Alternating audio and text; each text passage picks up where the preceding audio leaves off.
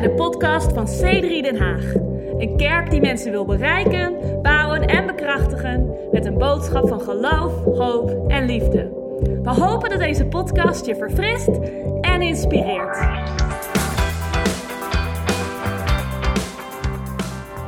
Psalm 92, vers 1. Uh, in het Nederlands, sterker nog, beginnen we bij vers 2. Want Nederlanders um, weten het beter dan Engelsen. Right? Dus op Psalm 92, vers 2 tot en met 6, er staat: Het is goed om de Heer te loven en om voor uw naam psalmen te zingen. Ik had gehoopt op een beetje ondersteuning van de band hierin. Um, allerhoogste in de morgen, of, of voor, sorry, we gaan het opnieuw lezen. Het is goed om de Heer te loven en voor uw naam psalmen te zingen. Allerhoogste in de morning, uw goede tierenheid te verkondigen en uw troon en uw trouw in de nachten op een tiensnarig instrument en op de luid bij snarenspel op de harp. Um, dat zegt echt zoveel als het is goed om om God te aanbidden. Het is goed om God te prijzen. Op wat voor instrumenten dan ook. Nou, ik ben er vrij zeker van dat we vandaag geen tiensnarig instrument hebben, right, Adan? Um, we, hebben, we hebben een zessnarig instrument en we hebben ook geen harp. Uh, dat hadden we in de tijden van, uh, van David. Maar um, een tiensnarig instrument uh, is ook goed om de Heer op te lopen. Dat hebben we net bijbels uh, onderbouwd. Dus uh, mochten we daar behoefte aan hebben, dan uh, heb je daar nu bij deze budget voor. Um, um, want, zegt de psalmist hier, want u hebt mij verblijd, heren, met uw daden. Ik zou vrolijk zingen. Wauw, that's amazing, right? Um, de psalmist zegt, ik wil vrolijk zingen. sommige mensen vragen zich af, waarom zingen we niet in de kerk op een meer de depressieve, deprimerende manier? Wel, Psalm 92. Uh, ik zal vrolijk zingen. Um, dat is serieus. Uh, ik kijk even naar mijn vrouw, maar het is serieus een vraag die we soms uh, toen we de kerk begonnen kregen. dus als je een kerk zoekt met wat meer mineurstemming, um, ja, ik weet niet wat ik daarmee mee moet eigenlijk. Um, succes met je zoektocht. maar hij zegt, maar want, want de psalmist zegt, want u hebt mij verblijd, heren met uw daden. Ik zal vrolijk zingen over de werken van uw handen. Heren, hoe groot zijn uw werken? Zeer diep zijn uw gedachten. Kunnen we een moment nemen om te bidden, um, terwijl we samen kijken. En hey, als je vandaag bij een watchparty bent, uh, ik wil je echt aanmoedigen om uh, niet alleen maar um, te kijken, maar om te participeren. Misschien dat er iemand wel wil meeknikken. Of misschien dat iemand wel zeggen van ja, dat is helemaal mijn ding. Of ik ben het je mee eens. Of misschien wil je een oldschool amen geven. Kan ik een oldschool amen horen? Will be amazing. Um, uh, maar uh, gebed. We gaan bidden. Laten we een moment nemen te bidden. Vader God, we danken u uh, in de naam van Jezus. We danken u voor de aanwezigheid van de Heilige Geest. Voor de aanwezigheid van God die we ervaren tijdens aanbidding. Heer, we vragen u deze dienst, dit moment, dit online moment, Heer, om ons te verfrissen. Zoals we hier zo staan vandaag in de studio. Maar zoals we kijken thuis vanuit onze uh, telefoon uh, of televisie. En zoals we zijn samen in Watchparty. Dus we bidden dat de aanwezigheid van God um, ons zal helpen en zal verfrissen om u te dienen met blijdschap. In de naam van Jezus. Amen. Amen. Hey, luister. Um, soms heb ik de neiging om... Um, ik heb soms de neiging om steeds ouder te klinken als ik begin te reflecteren. Um, uh, maar ik heb het idee dat hoe langer je meegaat, hoe langer je leeft, um, hoe uh, meer je beseft dat de simpele dingen in het leven belangrijker zijn dan de intellectueel complexe dingen. Ik weet niet of dat jouw ervaring is, maar um, ik merk dat hoe, hoe meer ik reflecteer op mijn leven en dingen die belangrijk zijn in mijn wereld, dat het vaak niet zozeer de complexe dingen zijn, maar het zijn de simpele dingen. En, um, en ik heb het idee dat, um, dat we dat met elkaar, dat het goed zou zijn om dat uit te pakken met elkaar vandaag. Omdat, um, omdat, omdat de diepste momenten, de diepste ervaringen die we hebben, geen momenten zijn van, van ons intellect. En ik, ik, ik worstel een beetje met het idee dat voor mijn gevoel heel erg veel mensen het geloof ervaren als, als niet zozeer alleen maar, maar als grotendeels iets intellectueels. Um, uh, iets wat we, wat we denken. En zeker, er zijn ook heel veel gelovigen die, zeggen, oh, oh, die, die in de war raken, met name nieuwe gelovigen die in de war beginnen te raken. Als we het uh, idee hebben dat we niet meer voelen wat we denken. Er zijn ook heel veel mensen die misschien alleen maar in hun gevoel zitten. Maar um, maar ik, wil ik wil het er met je over hebben, omdat mijn ervaring is, is dat het niet zozeer de complexe dingen zijn, maar de simpele dingen zijn van ons leven die heel diepgaand zijn.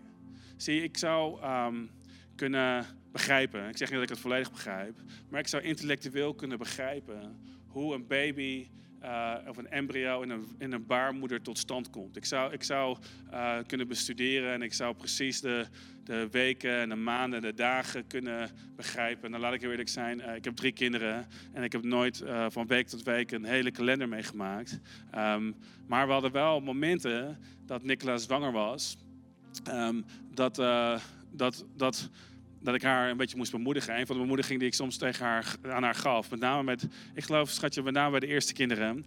Um, dat als ze dan een dag had dat ze zich niet productief voelde, dan ging ik naar zo'n uh, oei, ik groei boekje. En dan ging ik kijken wat ze die dag had, uh, wat de baby had um, meegemaakt. En dan zag ik, oh, vandaag zijn er oren gevormd. En dan zei ik uh, tegen mijn vrouw, ik zei, hey Nicola, um, ik zei, hey, schatje, zo, ik zei, hey pastor Nicola, nee, no, just kidding. Ik zei, hey, um, weet je wat je hebt gecreëerd? Je hebt vandaag oren gecreëerd. Dus al voel je je niet productief, je bent zo productief. Dit is het meest productieve wat je kan doen. Ik heb nog nooit oren gemaakt. Uh, ik had er wel een, een, rol in, maar goed, misschien kijken de kinderen mij vandaag. Maar, maar het zijn, zie je, ik zou kunnen begrijpen hoe een baby tot stand komt. Je zou, je zou kennis kunnen hebben, en ik moedig je aan om dat te hebben. Je zou kennis kunnen hebben over het opvoeden van een kind. Uh, op zich is het interessant dat we, geen, dat we um, alleen de weg op mogen met een rijbewijs. Maar kinderen mag je gewoon hebben zonder vergunning. Uh, misschien kunnen we daar iets aan doen, ik weet het niet. Maar, maar het is wel interessant dat je zou je helemaal kunnen opleiden. Hoe voed ik op? Hoe corrigeer ik? Uh, en hoe, hoe doe ik dat op een goede manier? Um, maar het, het, het, leven gaat niet zozeer om het begrijpen van complexe dingen. Wie weet van jullie dat opvoeding complex is? Ik weet het. Um, dat weet je met name als je het ervaart. um, maar je, je, kan die complexe dingen begrijpen, maar het is iets anders om ze te ervaren. Ben je nog steeds bij me vandaag? Um, ik weet niet goed hoe lang we bezig zijn. Kan iemand mij een indicatie geven? Acht minuten, tien minuten? 20 minuten. Het voelt, het voelt als vijf minuten, right? Um, maar de, de diepste momenten zijn, zijn niet die complexe momenten. En ik heb het idee dat de psalmist um, ons hier terugbrengt naar de kern. Omdat wat zegt hij? Hij zegt, hoe goed is het om God te prijzen, om voor, voor uw naam, want hij spreekt direct naar God, om voor uw naam psalmen te zingen, o Allerhoogste. Uh, uw goede tierheid, uw goedheid verkondigen we, uw trouw in de nachten op instrumenten. Um, uh, want u hebt ons verblijd met uw daden. Ik zal vrolijk zingen over het werk van uw handen. God, hoe groot zijn uw werken en hoe diep zijn uw gedachten. Zie, wat ik hier uithaal is dat God ervaren, God aanbidden, veel dieper dan dat wordt het niet. En ik heb, ik heb soms het idee dat als het gaat om kerk zijn, uh, christen zijn, God volgen of God leren kennen, dat we soms uh, de neiging kunnen hebben om te verzinken in het bestuderen van God. Om, om, het, um, om het kennen van God. En soms zijn er mensen die, die denken dat diepgang in kerk en diepgang in preken um, diepgang is op basis van hoe complexer het is, hoe meer diep het is. Dus we willen studies over de, um, de stamboom van Jezus tot in detail bestuderen. En we willen, we willen allerlei verschillende studies doen. Want, zoals we allemaal weten, studies zijn dieper dan, um, dan simpele dingen. Maar het, het ding is, de psalmist hier brengt het terug bij de kern en hij zegt, het is niet veel dieper dan God te kennen. Zie, je kan dingen weten over God, maar ken je God? Je kan je kan de complexe aspecten van het geloof proberen te uit te diepen in je denken. Maar ben je in staat om ze uit te leven? En zo af en toe is het belangrijk voor ons om terug te komen naar de kern. En dan simpelweg te zeggen, hoe goed is het om God te aanbidden? Hoe mooi is het om God te prijzen? Hoe bijzonder is het om God te ervaren? Om in zijn aanwezigheid met een, met een snareninstrument, ik speel geen gitaar, maar, maar in zijn aanwezigheid met muziek, met zijn aanwezigheid in de kerk, om God te ervaren. En een van de dingen die ik geweldig vind, is om weer samen te zijn met een band, is, is om samen weer um, net wat meer de ervaring van de aanwezigheid van God onze diensten in te brengen. Want ik geloof dat als C3-kerken, dat we geroepen zijn om de aanwezigheid van God mee te dragen en de atmosfeer van God, de levens van mensen binnen te brengen. Ik hoop dat je gedurende je week ervaringen hebt met God. Ik hoop dat Bijbellezen niet alleen maar een discipline is, maar dat wanneer je de Bijbel leest, dat er een moment komt, dat er een gevoel ontstaat. Dat je zegt, hoe goed is het om vandaag het woord van God open te slaan en om te communiceren met God en om uw gedachten ehm, te ontvangen. Want de psalmist zegt, ehm, dat, dat is, wat zegt hij specifiek, heel diep, God, zijn uw gedachten. Zie, wat de psalmist niet diep noemt, is heel diep is de studie van uw naam. Of heel diep is de studie van de, de, de spirituele stamboom van Abraham. Hij zegt, nee, nee, God, uw gedachten voor mij zijn diep. En hoe komen we in aanraking met de gedachten van God? Dat is door tijd te besteden met Hem. Dat is door simpelweg te komen in Zijn aanwezigheid. Veel dieper dan dat wordt het niet. Wie, wie vindt, ik hoop dat je dit goed vindt. Maar veel dieper dan dat hoeft het niet te zijn. En ik denk dat God kennen, Zijn liefde kennen, Zijn liefde, ik zou, ik zou eens willen zeggen ervaren, maar ook Zijn liefde kennen in ons leven tot een punt dat het ons definieert en dat het ons verandert. En dat vervolgens uitleven naar anderen om ons heen, in ons gezin en op ons werk en onze collega's en onze familie. Je weet dat het soms de familie is die het meest uitdagende kan zijn. Iemand niet, niet enthousiast als je broer naast je zit. Maar, maar om zijn liefde te kennen en dat uit te leven. Dat is daadwerkelijk diep. En nogmaals, soms denk ik dat we, dat we in onze westerse maatschappij dat we het missen. Dat we denken dat diepgang is kennis, diepe kennis. Maar diepgang is een diepe ervaring met God. Die onze wandel, klinkt heel oldschool, maar die ons leven verandert. Zie, ik geloof, toen we deze kerk begonnen, um, zo'n zeven jaar geleden, hadden we het soms over relevantie. En ik denk dat soms denken mensen dat relevantie is, is uh, uh, ledschermen en uh, ledlampen en groovy muziek en een hip t-shirt. dat is hoe we relevant zijn. Maar nee, toen we onze kerk begonnen, schreef ik zelf iets op en ik zei tegen mezelf, want ik had nog geen publiek, just kidding. Uh, maar ik, maar ik, ik, zei tegen mezelf, nee, nee, relevantie is het woord van God op zo'n manier brengen dat mensen bewogen zijn om het te willen uitleven. Zie, dat is wanneer het relevant wordt, wanneer het woord van God persoonlijk wordt. God, hoe diep zijn uw gedachten? En zie, we veranderen deze wereld niet door studie. Nou, is studie um, verkeerd? Nee, absoluut niet. Ik denk dat je studie nodig hebt om simpele dingen in context te zien. Laat me dit zeggen. Ik denk dat het veel studie vereist om het woord van God eenvoudig te begrijpen.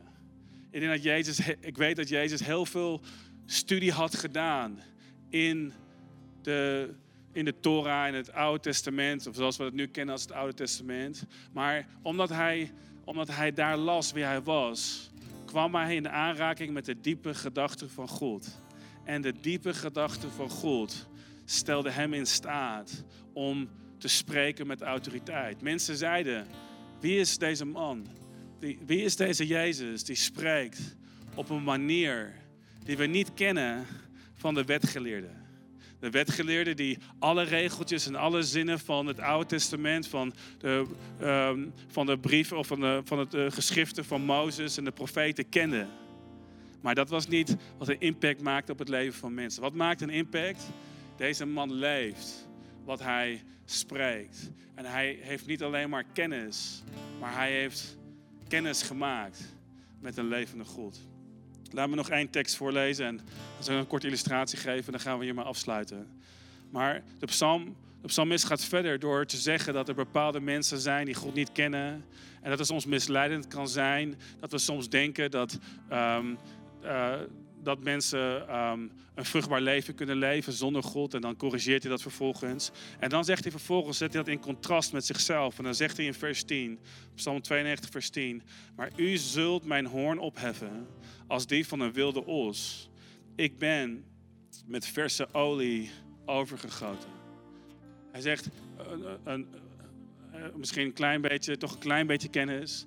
Maar je hoorn is je kracht. En hij zegt, u zult mij een kracht geven als een wilde os. Zijn er, zijn er vrouwen hier die kijken die zeggen, ik wil kracht als een wilde os? Uh, maar ik weet niet precies hoe dat, dat, dat zou kunnen vertalen. Maar het heeft het niet zozeer over masculiniteit of mannelijkheid. Maar het gaat over de kracht die we vinden in onszelf.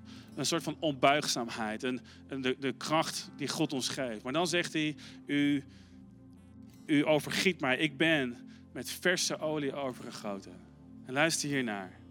Hij zegt niet, God u, u geeft mij olie. Of God, uw olie houdt voor altijd stand. Uw olie is de beste olie die er is. Het is houdbaarder dan welke olie dan ook. Hij zegt, nee, nee, nee.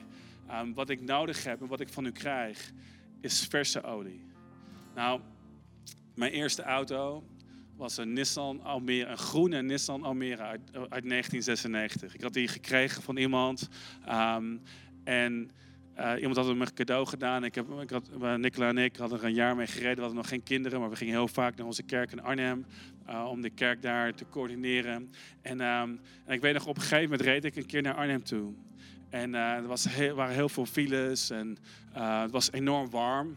Een beetje zoals we tegenwoordig onze zomers in Den Haag ervaren. En Scheveningen, shout-out naar Scheveningen en de zonuren die we hier krijgen. Het is fantastisch. Maar het was zo warm en er was zoveel file dat toen ik terugkwam, dat ik op de snelweg op de A12 op een gegeven moment merkte dat de power miste.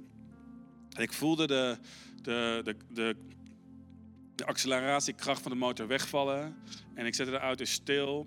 Um, en ik deed de motorkap open. Er kwam allemaal rook uit. En, uh, maar technisch als ik ben, uh, wist ik gelijk dat te repareren. Nee, just kidding. Ik heb geen idee hoe een motor in elkaar zit. En het kwam rook uit. ANWB uh, zette de auto op een aanhangwagen en bracht ons helemaal, bracht ons helemaal, bracht mij helemaal naar huis. Um, en uh, ik bracht later de auto, of liet ik, uh, of die hadden we af, afgezet bij een, uh, bij een garage. En de garage vertelde me dat de hele motor vervangen moest worden. Waarom? Um, de motor moest vervangen worden omdat er geen olie meer zat in de motor. Ik schaam me een beetje voor dit verhaal, maar hey, dit is een tijd van uh, eerlijkheid en ontboezeming en authenticiteit. Um, maar mijn eerste auto was compleet opgebrand, omdat de olie niet, niet vers genoeg was, omdat er geen olie was. En ik zou je dit willen zeggen, in het christelijke leven zul je merken dat de motor van je geloof um, vast kan beginnen te lopen. Dat het zal voelen als frictie. En misschien zijn er sommige mensen van ons vandaag die kijken, die zeggen, hey, ik heb het gevoel dat ik in mijn geloof het gaspedaal eh, indruk. Misschien probeer je in je gebed of in je Bijbel lezen het gaspedaal in te drukken. Maar je hebt het idee dat, het, dat er simpelweg geen power uitkomt. En, en ik, wil je, ik wil je herinneren aan deze tekst waar de psalmist schrijft. Nee, nee, nee. Mijn, mijn, mijn hoorn. Uh, u zult mijn hoorn, u zult mijn kracht op, opheffen als die van een wilde os. Dus u zult mij grote kracht geven. En dat komt omdat ik met verse olie ben overgoten. Ik, ik wil geloven vandaag, zelfs terwijl we kijken hier online, dat God in staat is om ons frisse olie te geven. Wat is olie? Als je nog nooit eerder in een kerk bent geweest, wat is olie? Um, olie staat voor, de, voor datgene wat God ons geeft door de aanwezigheid van de Heilige Geest in ons leven. Olie is datgene wat we krijgen van God wanneer we voelen. Of, en ik wil, ik, wil, ik wil niet zozeer spreken over puur alleen een emotie, maar wanneer we merken dat het leven werkt. Um, dat, olie zorgt ervoor dat frictie wordt weggenomen. En ik geloof dat God ons olie wil geven en ons wil helpen. Laat me je één belofte voorlezen hier vandaag, terwijl de band een, een, uh, begint zo meteen op het nummer te spelen. Maar laat me één tekst voorlezen um, uit Jezaja 44, uh, specifiek vers 3. Um, ehm, daar geeft God een belofte en de Bijbel zit vol met beloftes waar God zijn olie, zijn heilige geest wil uitgieten op ons leven. En hier staat, want ik zal water gieten op het dorstige en stromen op het droge. En ik zal mijn geest op uw nageslacht gieten en mijn zegen op uw nakomelingen. Nou, water hier in Jezaja spreekt, spreekt ook over redding. Maar het spreekt ook over de verfrissing van God. En hij zei, ik zal mijn geest uitstorten. En ik wil je tegen zeggen vandaag dat als je dorst hebt, als je het gevoel hebt dat je, dat je motor, dat je het oliegehalte in je motor, als je een, een Arjan, hoe noem je dat, een, uh, zo'n stick in je auto zet, zo'n olie, zeg je? Als je je pijlstok, ik heb het digitaal systeem, maar als je een, een pijlstok neemt en die, en die in, jou, in, jou, in de motor van je geloof zet. je hebt het gevoel dat je, dat je in het, je hebt zo'n maximum, minimum uh, meter. En als je het gevoel hebt dat je onder het minimum zit, dan is dat een goede reden vandaag om dorstig te zijn. Om te zeggen, God, ik heb meer nodig van u. Kan ik je dit zeggen? Het christelijk leven is niet moeilijk zonder God. Het is onmogelijk zonder God. En het is niet alleen maar onze kennis die ons gaat helpen om verder te komen. Het is de aanwezigheid van olie in ons leven. Als, als Jezus het heeft over een aantal maagden. We gaan uit de hand lopen. Hoeveel tijd hebben we nog? één minuut. Als Jezus, min vijf. Als Jezus het heeft over een aantal maagden die olie nodig hadden in hun lamp. En die vervolgens geen olie meer hadden. Wat was het probleem? Wel, het probleem was, was dat als je een olielamp hebt, ik heb geen olielamp, niemand van ons heeft een olielamp. Maar mocht je een olielamp hebben, wie van jullie heeft er een olielamp? Um, laat ons weten. Zijn je mensen in de studio die hebben een olielamp? Oké. Uh, mensen waarvan je niet zou verwachten, mensen. Dus er worden ontboezemingen gedaan. Maar als je een olielamp hebt zonder olie en je, en je, en je, je neemt een aansteker en je, en je zet hem in de fik, dan brandt de lont op. Wat is het probleem? De lont brandt, maar de olie brandt niet. En als je het vult met olie, zul je merken dat de, de lont niet opbrandt. Want het brandbare middel is niet de lont, maar is de olie. En sommigen van ons hebben het gevoel dat, we, dat, dat wij in de fik staan.